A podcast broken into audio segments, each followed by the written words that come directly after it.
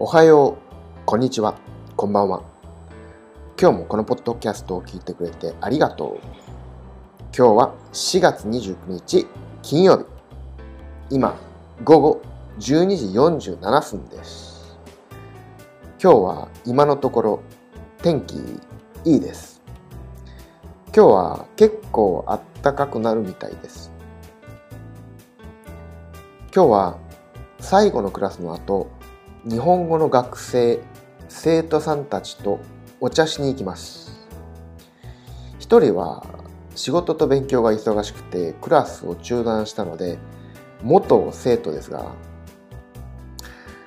クラスでは基本的に日本語しか喋らないので、普段日本語で話す機会が多い人たちと日本語以外で話すのはちょっと新鮮です。みんなで会うのは久しぶりなので楽しんでこようと思います。そんなわけで、また明日